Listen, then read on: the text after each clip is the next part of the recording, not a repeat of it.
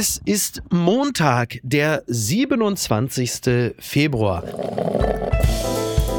Apokalypse und Filterkaffee.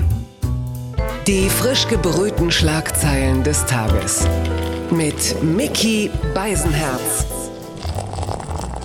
Einen wunderschönen Montagmorgen und herzlich willkommen zu Apokalypse und Filterkaffee, das News Omelette. Und auch heute blicken wir ein wenig auf die Schlagzeilen und Meldungen des Tages. Was ist wichtig? Was ist von Gesprächswert? Worüber lohnt es sich zu reden?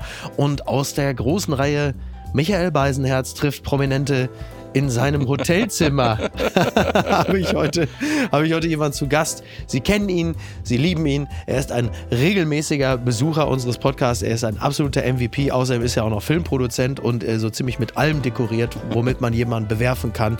Fidi Oetker, guten Morgen. Äh, guten Morgen, hallo. Äh, es gibt Geburtstage zu feiern. Zum einen Peter Andre, er wird 50 mhm. Jahre alt, äh, Mysterious Girl, wir wissen, äh, mit freiem Oberkörper, Sixpack, unterm Wasserfall, auch schon 50 Jahre alt. Ja. Das ist also. Also ich kann mich an Mysterious Girl erinnern. Vor allen Dingen kann ich mich daran erinnern, als ich in England damals in, auf der Uni war, ist er bekannt geworden dadurch, dass er im Dschungel war. Ja. Und er immer wieder den Ausruf geprägt hat, It's insania, it's insania, Ach, statt It's insanity. Ja. Also er war seiner eigenen Muttersprache. das passt aber ein bisschen zu. Nee, nicht ganz fähig. Aber was ich bei ihm auch wirklich beachtlich finde, ist, jetzt in den ganzen Geburtstagsgrößen stand auch drin, dass er auch ein Alumnus ist der Soap Opera Neighbors in Ach, Australien. Auch. Ich glaube inzwischen, dass die Hälfte aller Australier mal in Neighbors mitgespielt haben. Also neben Kylie Minogue, Liam Hemsworth, Jason Donovan, Jason Donovan, Natalie ja. Imbruglia. Ich ja. glaube, wenn du irgendwie äh, auf irgendeine Bühne möchtest, musst ja. du durch die Neighbors durch. Äh, wenn du nicht vorher schon vom Alkoholismus oder irgendwelchen giftigen Tieren dahingerafft wurdest, da, äh, absolut richtig. Und ein anderer großer äh, der deutschen Musik, er wird heute 80 Jahre alt, der, äh, ich wollte schon sagen, der deutsche Johnny Cash, aber das ist ja Gunter Gabel. Nein, Tom Astor. Mhm. Wird, wo kam denn jetzt der Adler her? kam der denn her? Tom Astor wird heute 80 Jahre alt. Ne? Das ist ja so ein bisschen so der Fernfahrer Elvis, ne? oder was ist er? Ah, ich finde Tom Astor ganz toll. Tom Astor heißt, glaube ich, gebürtig, nagel mich nicht drauf fest, aber ich glaube, er heißt Willy Bräutigam.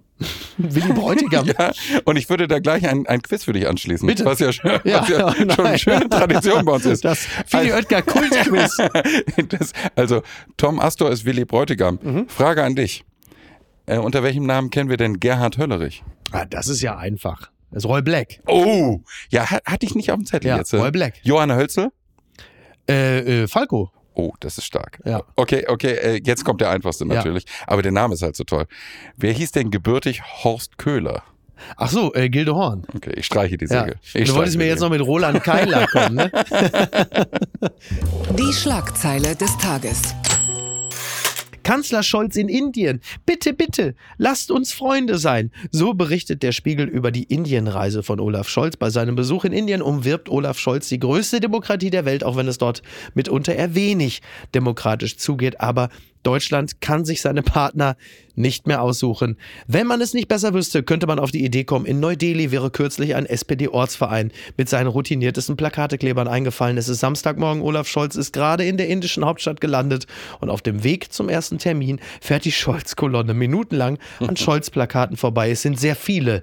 Man könnte damit gefühlt die Fußgängerzonen dreier westdeutscher Mittelstädte pflastern. Ja, anders als bei den Wahlen in Nordrhein-Westfalen hat man dort Scholz-Plakate aufgehängt. Respekt. Toll. Und Olaf Scholz ist in Indien äh, gewesen, er hat seine Indienreise gerade äh, gehabt, hat Modi getroffen und versucht natürlich engere Bande zu knüpfen äh, mit Indien, die aber ihrerseits ja eigentlich traditionell eine sehr starke Partnerschaft zu Russland pflegen, mhm. was natürlich jetzt nicht so wirklich praktisch ist aus unserer Perspektive. Absolut. Es tragen auch in Indien noch einige Leute mit einigem Stolz den Vornamen äh, Stalin so. oder Lenin beispielsweise. Und ja. ich glaube, das ist relativ schwer, mit denen ins Geschäft zu kommen. Sie haben jetzt äh, seit Ausbruch des Krieges viermal mehr äh, Ressourcen aus äh, Russland beordert als mhm. vorher. Ja. Man hat ja durchaus Verständnis für ein Land, das in den nächsten Wochen China als das bevölkerungsstärkste Land überholen mhm. wird. Ja. Man muss sagen, die Bevölkerung hat ein Durchschnittsalter von 27 Jahren. Ja.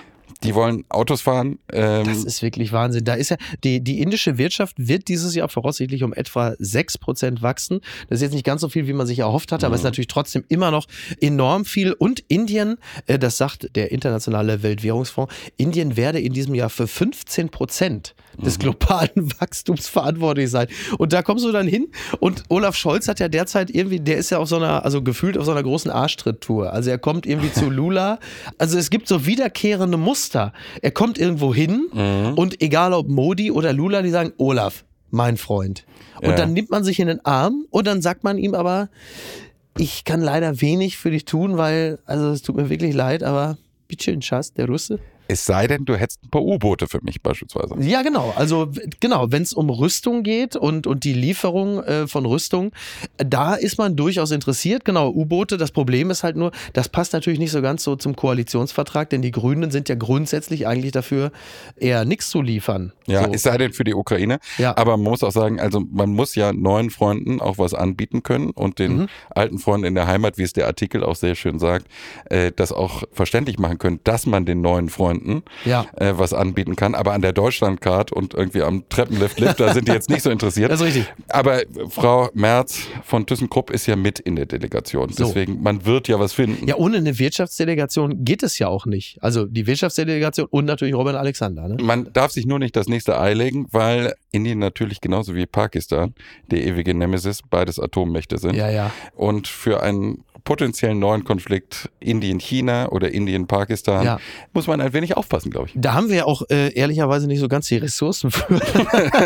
es, ist, ähm, es gibt ja eine andere Meldung, die ist ja im Grunde genommen so in gewisser Hinsicht ja auch die Schlagzeile des Tages, denn Olaf Scholz will Zuwanderung aus Indien erleichtern. Da hätte man vor ein paar Jahren jetzt auch gesagt, was, wie, wo? Äh, das berichtet NTV. Deutschland sucht händeringend Fachkräfte, unter anderem in der IT-Branche.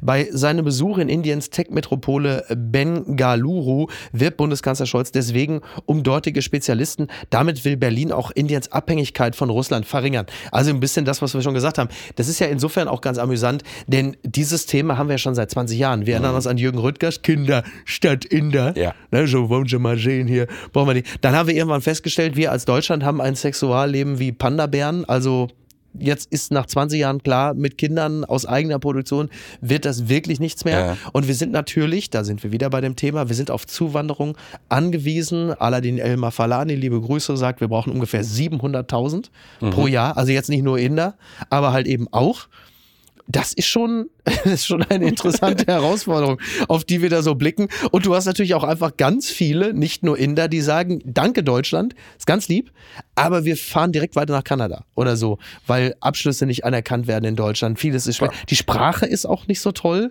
Man ist möglicherweise auch einfach, wie das ja bei Zuwanderung häufig ist, vielleicht auch teilweise nicht so gut vernetzt in Deutschland, weil die Verwandten oder so woanders sind.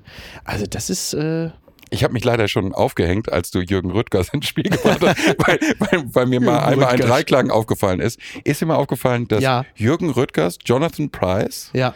und der Papst, Juan Bergoglio, Ach, Franziskus die gleiche Person sind. Ich glaube, ja glaub, man kann sie niemals in, an einem Ort äh, das ist, eine interessante, das ist eine interessante Beobachtung, während zum Beispiel äh, phonetisch Jürgen Rüttgers Inge Meisel und Ralf Möller eine dieselbe Person sind. Du kannst aus einer Inge Meisel, kannst du je nachdem, ob du mit der Stimme ein bisschen höher gehst, das ist ja. dann Jürgen Rüttgers oder gehst du ein bisschen runter.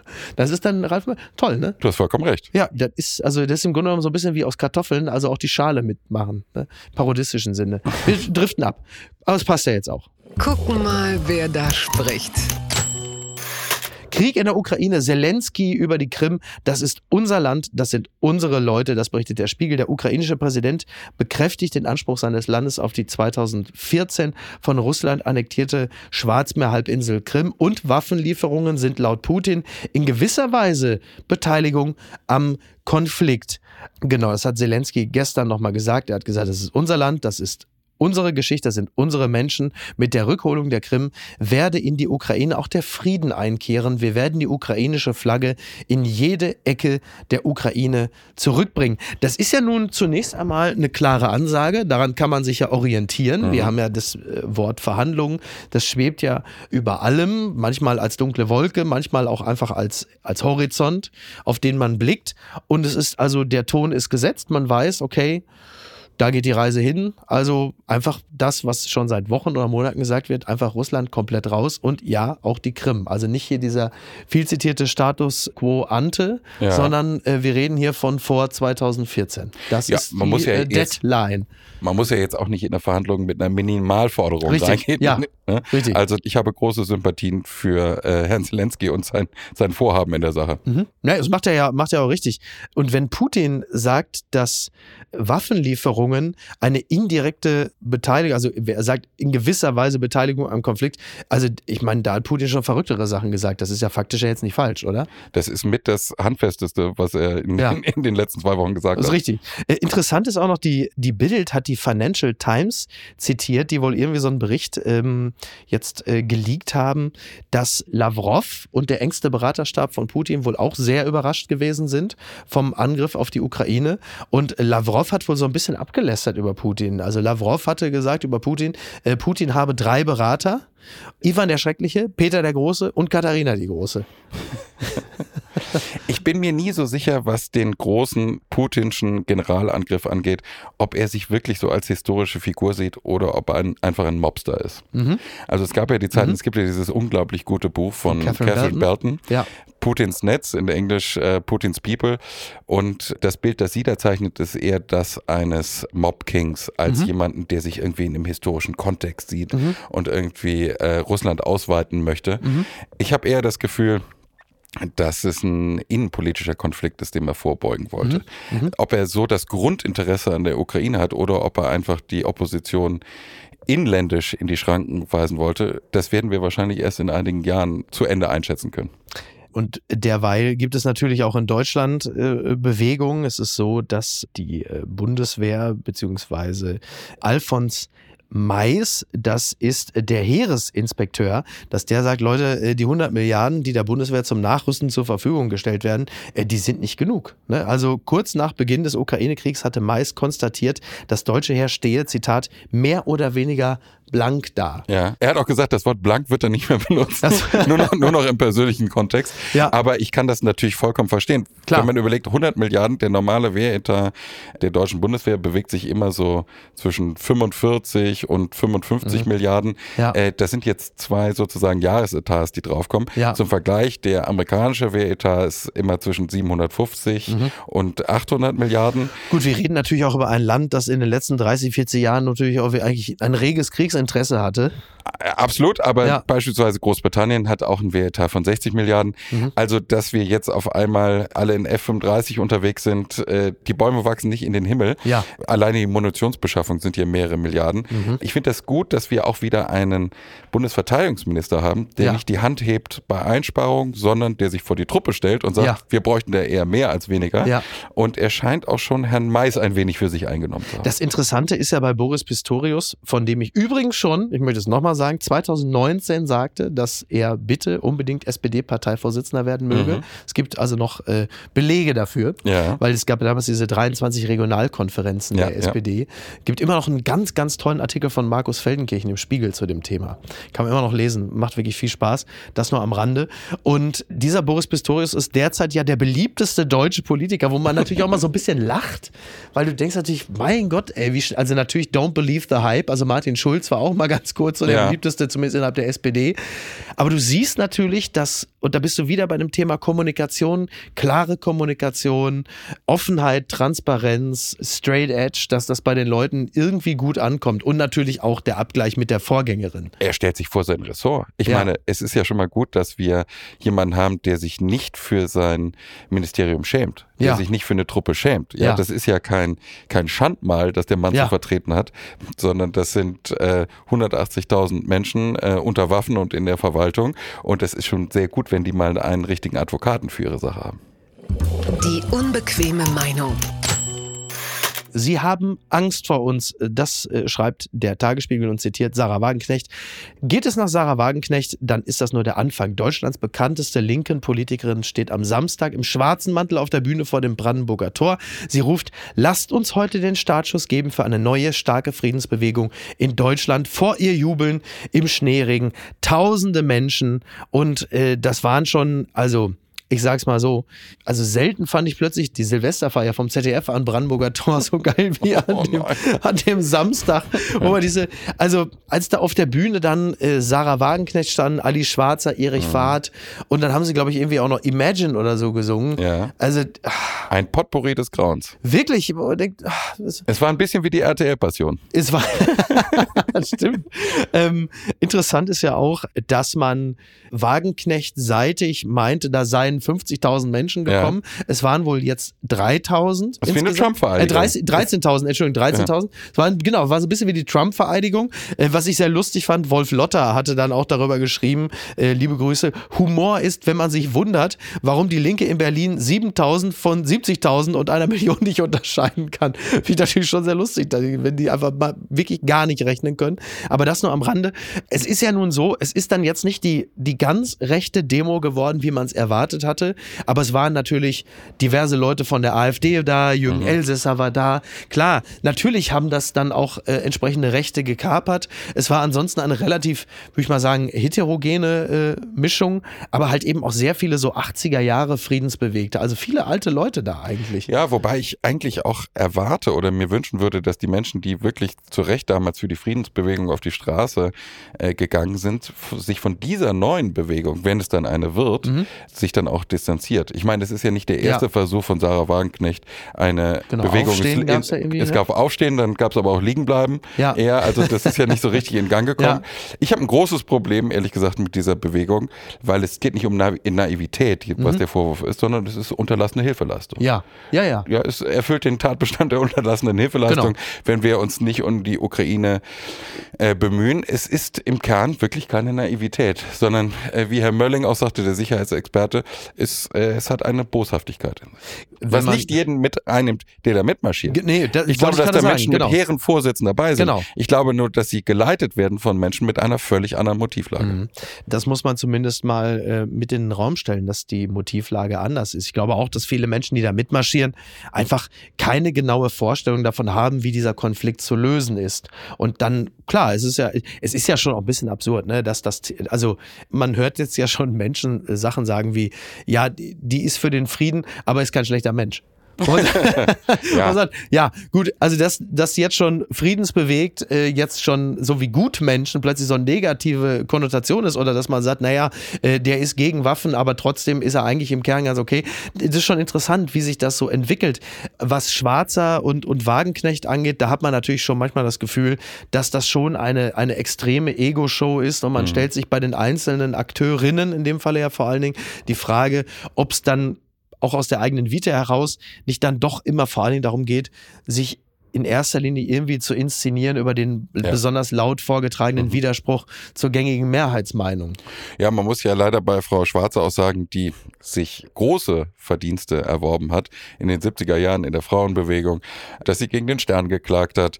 Ähm, ja, absolut. Äh, die, alleine, alleine die Schaffung der Emma, also es ist ja. eine sehr verdiente Person. Sie hat ja, ja auch das große Verdienstkreuz erster Klasse äh, der ja. Bundesrepublik erhalten. Und das völlig zu Recht. Das alles. völlig zu Recht.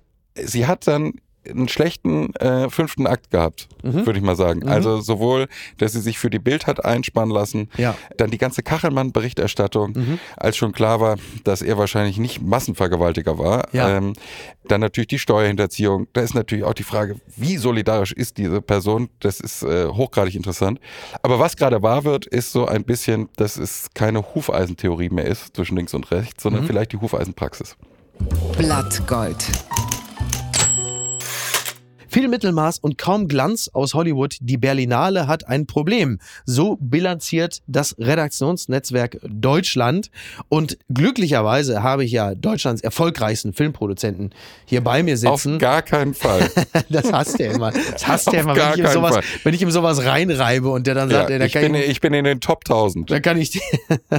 Nein, aber wir haben uns ja auf der Berlinale gesehen. Du hast da natürlich ein bisschen mehr Zeit verbracht, weil es ja nun mal einfach dein, weil es dein Job ist, dort zu sein. Meinen, äh, was ist das denn für ein Filmfestival, so im Vergleich mit Cannes und Venedig? Also nicht nur der Artikel im Redaktionsnetzwerk Deutschland, der äh, beschreibt die Berlinale als einen Abstieg, mhm. als ein Festival, das immer mehr den Anschluss verliert zu Cannes und Venedig und äh, vor allen Dingen zu einem Festival, das immer mehr zu einem Arthouse-Festival kuratiert mhm. wird und die gesamte Breite des Filmschaffens, zu dem natürlich auch das Mainstream-taugliche Popcorn-Kino gehört, äh, gar nicht mehr abbildet. Ja, also man muss, wir fangen mal mit den positiven Sachen ja, an. bitte. Es ist ein wunderbares Publikumsfestival. So, ja, ja? so, das steht also ja richtig. Sowohl, sowohl auch, ja. für das Umland als auch für zugereiste Personen.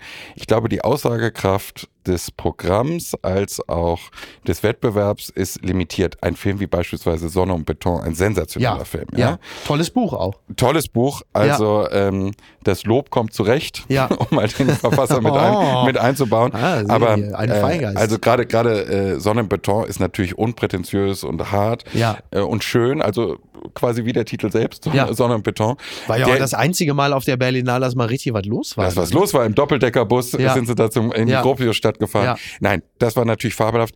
Berlin hat ein bisschen daran zu knapsen. Zum einen frage ich mich immer in den Jahren zwischen 99 und 2019 beispielsweise, wo Berlin die absolut vibrierendste Mhm. Metropole Europas war, hätte man doch vielleicht sozusagen diesen Swoosh mit Ja. auf, aufgreifen können. Ja. Äh, Das hat man, glaube ich, nicht getan. Das hat man vernachlässigt. Cannes ist der Hotspot für den europäischen Filmmarkt. Liegt es auch daran, dass es im Sommer ist, weil einfach das Wetter schön Das ist und hilft. so sexy? Das hilft davon. Mein ist das- Februar, Berlin im Februar ist, das- halt echt, die- frag Ja. mal die Berliner, ey, die Auch werden so, dir sagen. so ein schöner Permafrost-Bürgersteig, so zwei Bürgersteige übereinander. Ja. Der, der oberste ist von Elsa gestaltet. Ja. Das ist schon mal schwierig. Nein, und also Cannes ist der Hotspot und Venedig hat den großen Vorteil, dass es die Startrampe ist für die ganzen Oscar-Kampagnen, weil das natürlich Mhm. Ja, ja. in den Herbst reinfällt. Ja. Berlinale ist ähm, verarthaust, aber glaube ich auch nicht im besten Sinne verarthaust. Also es ist ja auch schon bemerkenswert, wenn der beste Film ein Dokumentarfilm ist. Mhm. Das ist ja sehr ungewöhnlich, dass die fiktionalen Stoffe einfach keinen Preisträger äh, hergeben. Mhm. Und also ein bisschen Arthouse und ein bisschen Zeitgeist ist es natürlich auch, wenn die beste Hauptdarstellerin ein achtjähriges spanisches Mädchen ist, das ein Kind spielt, das sich seiner Geschlechteridentität nicht bewusst wird. Da sagt man, ja, das, äh, Ja, das ist, ist halt aber- sehr 2022. Das ist ein bisschen diese, diese Preisvergabe, die geben ja nicht elf Preise an eine Produktion, es wird dann ja durchgestreut. Ja. Der Gewinnerfilm Sur l'Adamant ist, ist ein äh, fantastischer Film, Mhm. dem würde ich es jetzt auch nicht wegnehmen. Ich glaube, dass man insgesamt vielleicht andere Filme auswählen könnte. Es gibt sie noch. Die gute Nachricht. The Oscars bring in Crisis Team for Coming Ceremony. Das berichtet der Guardian after last year's events, where Will Smith slapped Chris Rock. The Academy Awards have brought in a squad to deal with any unexpected happenings. A Crisis Team. Also im Grunde genommen ein Kriseninterventionsteam Mhm. ist engagiert. Für die Oscars 23, wenn Jimmy Kimmel moderiert. Ja. Was ist dann? Sind dann die Avengers anwesend? Oder haben Ich sie glaube- Vin, Vin Diesel und Jason Statham eingeladen und haben gesagt, pass mal auf, falls da irgendwas passiert, Ja. dann müsst ihr sofort auf die Bühne kommen. Na, es geht natürlich darum, die füttern jetzt schon die Leute an. Ja. Die Oscars haben, die Oscarverleihung hat seit Jahren sinkende Quoten. Sie da war wollten doch nie was los. Na, sie wollten es mal kontern damals Ja. mit, dass sie für den besten Film nicht mehr fünf Filme nominieren, sondern zehn Mhm. Filme. Dass Menschen, sowas wie Top Gun Maverick, das ist nominiert ist, fantastischer Film nebenbei. Ja, ja, hat, hat das ganze Kino gerettet, Ja. wie, wie ja Steven Spielberg gerade auch Tom Cruise Ja. nochmal gesagt hat, was absolut richtig ist. Aber ich glaube, dass das auch ein PR-Stand ist, um den Leuten zu sagen, es könnte was passieren, bleiben Sie dran. Ja, ja, interessant. Vielleicht wird wieder Wahrheit jemand ist doch, gehauen. Es wird natürlich nichts passieren. Ich glaube, es wird Was nichts soll denn da passieren. passieren? Es wird passieren, glaube ich, dass Kate Blanchett äh, einen Oscar gewinnt für, Für die beste. Hauptrolle, äh, ja. Für Tar und dass äh, Brandon Fraser äh, für, für The The, Whale. äh, The Whale gewinnt. Ja. Aber ansonsten gewinnt er ganz wenig. Also, ich glaube, es wird ein sehr guter Abend für Deutschland.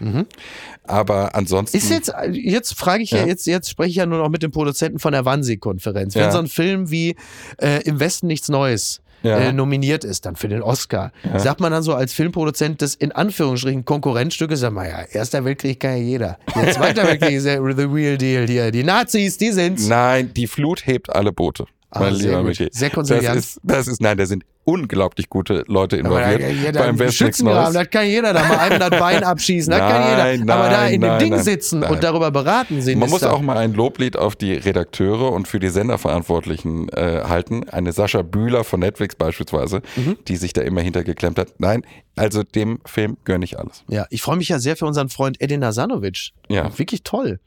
Also ja, das für viele andere auch natürlich, ja. aber ähm, also Albrecht Schuch, Felix ja, Kammerer, ja. Ed Berger. Das Der kommt aus Wolfsburg, ne? Ja, also das ist wahrscheinlich das, ist, das einzige Mal, dass irgendwas Vernünftiges aus Wolfsburg Das ist eine große deutsche Leistungsschau ja. Äh, und ich freue mich sehr dafür. Das Kleingedruckte. Roald Dahls Kinderbücher gibt es künftig in zwei Versionen. Das berichtet die FAZ. Nach dem Aufschrei um die Bereinigung von Roald Dahls Kinderbüchern hat der britische Verlag Puffin einen Rückzieher gemacht. Er will die umstrittenen aktualisierten Fassungen zwar beibehalten, doch wird der Penguin-Konzern, zu dem Puffin gehört, 17 Titel als Zitat klassische Sammlung ohne die auf zeitgeistliche Empfindlichkeiten eingehenden Begriffe veröffentlichen, sodass Leser zwischen beiden Editionen wählen können. Ja, das klingt doch jetzt erstmal grundsätzlich schon mal ganz anders als das, worüber mhm. wir uns seit Tagen aufregen, wenn wir denn überhaupt wissen, worum es sich da handelt. So. Bei Roald Dahl. Also unser Publikum weiß das natürlich, aber ja, bitte. Ich weiß nicht, Michi, wie es dir mal ergangen ist. Ich habe ja drei Kinder und mhm. meine liebe Frau Madeleine und ich sind manchmal schon am Verzweifeln, wenn wir abends was vorlesen und sagen wir mal, die Sprache fällt schon ziemlich aus dem Raster. Ja, ja. Ich bin ein großer Fan der Fußnote. Ja. Ich würde keine Nebenpressungen rausgeben. Ja. Äh, ich würde das Ganze mit Fußnoten versehen, sodass man seinen Kindern erklären mhm. kann, dieses Wort, das ist jetzt nicht mehr in, in mhm. Benutzung mhm. und das ist der Grund äh, dafür. Ja. Bist, du, bist du eher ein Fan davon, zwei Editionen rauszugeben? Also sagen wir es mal so, ich finde die Variante mit zwei Editionen ja grundsätzlich erstmal gut. Ja. Ähm, ich, in se, welchen Haushalten findet, ja, sich, naja, findet sich die alte Variante? Ja, naja, also, per, also, was, also im Grunde genommen fing der ganze Wahnsinn ja da an, als sie plötzlich in Mein Kampf äh, rausgebracht haben, als äh, kuratierte Edition, wo man den Leser und die Leserinnen auf antisemitische Stellen hinweist, wo man denkt, also wenn das schon so das, ist ein bisschen, das ist ein bisschen wie Gutenbergs Doktorarbeit. Ne? Das, das, ist einfach, das ist einfach viel, viel markiert. Ja, da habe ich auch gedacht, naja, okay. Also das ist dann wirklich betreutes Lesen. Ich finde das natürlich als Vater einer Tochter grundsätzlich gut, dass man zwei Versionen hat, weil ich bin per se dagegen, dass man an Kunst irgendwie Hand anlegt und sie verändert gemäß aktueller Standards. Auf der anderen Seite bin ich natürlich überhaupt nicht dafür, einfach nur als Kunstliebhaber meine Tochter mit Begrifflichkeiten oder Weltanschauungen ja. zu konfrontieren, die nun wirklich nicht mehr zeitgemäß sind. Es gibt sehr viele Worte oder auch Verbalinjurien, die möchte ich meiner Tochter erst gar nicht anerziehen in Büchern. Jetzt besteht natürlich die Frage, muss das über eine Kinderbuchversion geschehen oder mhm. sehe ich mich als Vorlesender selber in der Lage, in dem Moment, wo es passiert, es dann auch entsprechend zu verändern? Also der Südseekönig ist ein super Beispiel. Auf der mhm. anderen Seite, klar, meine Tochter lernt gerade lesen, irgendwann kriegt sie so ein Buch in die Hand und sagt, Papi, was ist denn das N-Wort? Und dann klar. denkst du auch, ich möchte einfach gar nicht, dass sie das in ihrem Kindesalter überhaupt mal, dass sie das begegnet. Klar. Irgendwann später kann man auf der anderen Seite ist es natürlich so, wenn wir gesellschaftliche Entwicklungen und Geschichte verstehen wollen, dann müssen wir natürlich auch die Literatur der jeweiligen Zeit lesen und verstehen, wie Dinge sich auch entwickeln konnten. Also es gibt ja noch ganz, ganz viele andere Beispiele, die uns auch noch begegnen werden, die man möglicherweise dann irgendwie auch noch moralisch bereinigt. Und irgendwann liest du nur noch kuratierte Version und verstehst irgendwann gar nicht mehr, wie es beispielsweise zum Nationalsozialismus kommen konnte oder warum es überhaupt Sklaverei in den USA geben konnte, weil alle Bücher sich so lesen, dass alle Menschen Freunde Freunde und auf Augenhöhe waren. Äh, so. Absolut. Also das ist, wir wollen ja alle kein Leben unserer Kinder ohne Huckleberry Finn oder Astrid Lindgren. Genau. Daher mein Einwurf, äh, bitte um Fußnoten ja. Äh, und keinen direkten Eingriff in, mhm. in den Text. Ja. Ganz weit vorne. Rejoice, a Meth Gator film is officially on the way. Das ist eine Seite namens consequence.net.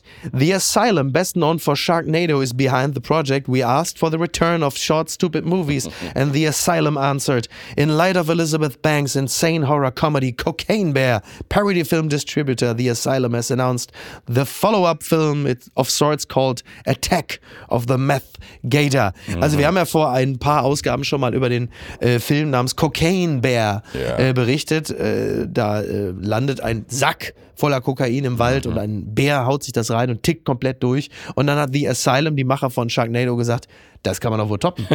Der Meth Gator. Ja. Und ich habe das Gefühl, das ist so eine Bewegung, die ist damals getriggert worden durch den Erfolg von Snakes on a Plane, Ja. der ja so toll war. Ich könnte ja den ganzen Tag mir einfach anhören, wie Samuel L. Jackson sagt, I hate it with these motherfucking snakes on this motherfucking plane. äh, nein, ich begrüße diese Entwicklung. Ja, ja, ist auch toll. Also einfach wirklich völlig stupide Filme, völliger Blödsinn. Ja. Und ich meine, Meth Gator, also das ist ja wirklich fantastisch, oder? Ja, und aus dem Leben gegriffen. Aber Ja, ich, aber ich sehe es eher, es gab ja mal die Droge Krokodil. ich wollte es gerade sagen, es Ja. gibt doch sogar eine Droge, die Krokodil heißt. Die ist, glaube ich, toll zusammengemischt. Also das ist ehrlich, ich bin ja in meinem Leben um den äh, Konsum von harten Drogen äh, Ja. herumgekommen. Ja. Äh, Man müsste die, glaube ich, einfach, man könnte das viel stärker einschränken, wenn man einfach so eine Inhaltsangabe hinten drauf macht. Weil ich glaube, in Krokodil war sowas drin wie Kerosin, Feuerzeugbenzin und so. Feuerzeug, Benzin, Ja, solche. Klassiker. Und das ich glaube, das war auch etwas, was man sich gespritzt hat Mhm. und führte halt einfach dazu, dass Zum diejenigen, sofortigen Zahnverlust. ja, sofortiger Zahnverlust und auch, dass die Extremitäten, die abgestorben sind. Ah ja. Also toll, Ja, ja. klasse Ja, eigentlich. gute Ja. Zeit. Also Das ist. Dann gehst du auf dem Stumpen ins Berg ein. vor allen Dingen, aber Meth Gator ist wahrscheinlich wirklich so, dass das äh, Reptilarium im Berliner Zoo ist Das wahrscheinlich seit Jahren Schimpfwort. einfach so. Hab Du ich mal alter erzählt? Mathgator, wo Habe ich, hab ich mal erzählt, dass meine Tochter, äh, hat sie die Tage noch gesagt, dass sie mit mir unbedingt mal wieder ins Reptilarium im Hagenbeck gehen möchte, aber sie hat immer Angst, wenn ich Dass der mit, Mathgator kommt. dass der Meth Gator kommt. Ja, ich will ja Meth Gator. Ich bin da. Ich ja Kopf. komme, mal zu holen. Und dass sie Angst hat, wenn wir äh, so am Krokodilbecken vorbeigehen, das Ja. ist so ein bisschen höher, ist so eine Balustrade. Und sie hat immer Angst, weil sie hat es auch mal geträumt, ich würde da also reinfallen. Und Mhm. dann hat sie es aber nochmal aufgeklärt. Sie hat sich nochmal korrigiert und gesagt, na Papi, du fällst da nicht rein, sondern dein Handy fällt dir rein und du springst hinterher. Oh, Das war äh, das ist aber. Freudsch. Das ist Freudsch. Das ist Freudsch. Das gibt's doch gar nicht. Wirbel um ZDF-Fernsehgartenmoderatorin, wie es wirklich um Andrea Kiewel steht. Das berichtet die Bild. Andrea Kiewel moderiert seit 2000 mit kurzer Unterbrechung den ZDF-Fernsehgarten und ist ein echter Publikumsliebling. Leute heute, letzte Spur Berlin und Soko Hamburg sind der großen Programmreform beim ZDF bereits zum Opfer gefallen. Auch der ZDF-Fernsehgarten steht auf der Prüfliste. Jetzt heißt es aufatmen für alle Fans. Wie Bild am Sonntag erfuhr, soll Andrea Kiewel beim ZDF bleiben und auch mit den Quoten des beliebten Fernsehgartens sei der Sender glücklich. Gott sei Dank. Ja, man hat ja zwischenzeitlich schon angenommen, sie würde äh, wohl zu Sat 1 wechseln. Was Also ich bin, ich bin, wir reden hier über Zelensky und, und Ukraine-Krieg und sowas, Ja, ne? Wir ja. haben uns den Biggie für hinten aufgespart. das ist, äh, das ist also richtig. Andrea Kiewel nicht mehr im Fernsehgarten. Ich bin ja so froh, dass sie die Weight Watchers Krise von damals Ja, über, überstanden hat. Ne? Wo sonst im deutschen Fernsehen spielen. Leute in Pools mit nicht angeschlossenen Instrumenten, Ja, wie, wie die Flippers auf Poolinseln, äh, Sensationsballaden Wirklich, der. Fernsehgarten ist einfach wirklich, das ist wirklich toll, weil äh, da kann äh, Jörg Schönborn sich noch an jedes Balken- und Tortendiagramm stellen. Da ist Deutschland. Da ist da Deutschland. ist Deutschland. Das sind karierte Kurzarmhemden, das sind äh, Dreiviertelhosen mit drei Reißverschlüssen auf Kniehöhe und am im Oberschenkelbereich. Das ist abwaschbare praktische Kleidung und äh, Tupperdosen und Jägermeisterhütchen. Das ist Deutschland. Die Naht darf nicht zum jeweiligen Kleidungsstück passen. Das ist ganz wichtig. ist das gut. ja, und du hast ja, du hast ja mit Zelensky angefangen. Das ist ganz lustig, weil wir jetzt reden wir halt über den ZDF-Fernsehgarten, da am Brandenburger Tor. Am Wochenende war halt der DDR-Friedensgarten. Ne? Also insofern ist halt wirklich. Was denn? Was denn? so, zum Schluss möchte ich ähm, zunächst einmal äh, Franz Josef Wagner ganz herzlich grüßen.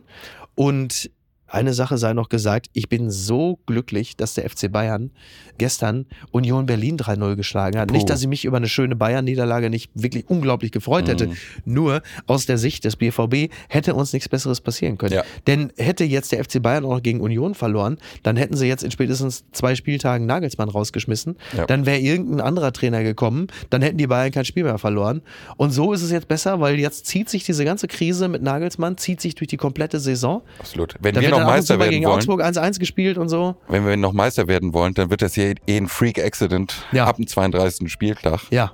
Also das ist ganz wichtig, dass die bis dahin oben bleiben. Ja, unbedingt. dass wir dann erst im Windschatten vorbeiziehen. Exakt, wir sind exakt. ja keine Alleinfahrer. Wir kommen ja aus dem Peloton. Ja, Ja. Wir, kommen aus dem, wir kommen aus dem Peloton. Sehr gut. Äh, Fidi, ich danke dir ganz herzlich. Ja, mein das hat Lieber. mir wieder sehr viel Freude gemacht. Und äh, ich würde mal sagen, in spätestens einem Monat, da hören wir uns dann wieder. Ne? Gehabt dich wohl. Alles Und sag Gute. mal, Pierre M. Krause, wie aufgeräumt mein Hotelzimmer hier ist. Äh, Halt die, ach, weißt du ganz ehrlich, man kann sich auf keinen mehr verlassen hier. Apokalypse und Filtercafé ist eine Studio Bummens Produktion mit freundlicher Unterstützung der Florida Entertainment. Redaktion Niki Hassania. Executive Producer Tobias Baukhage. Produktion Hannah Marahiel. Ton und Schnitt Niki Fränking.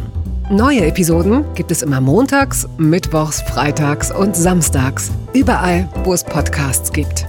Stimme der Vernunft und unerreicht gute Sprecherin der Rubriken Bettina Rust.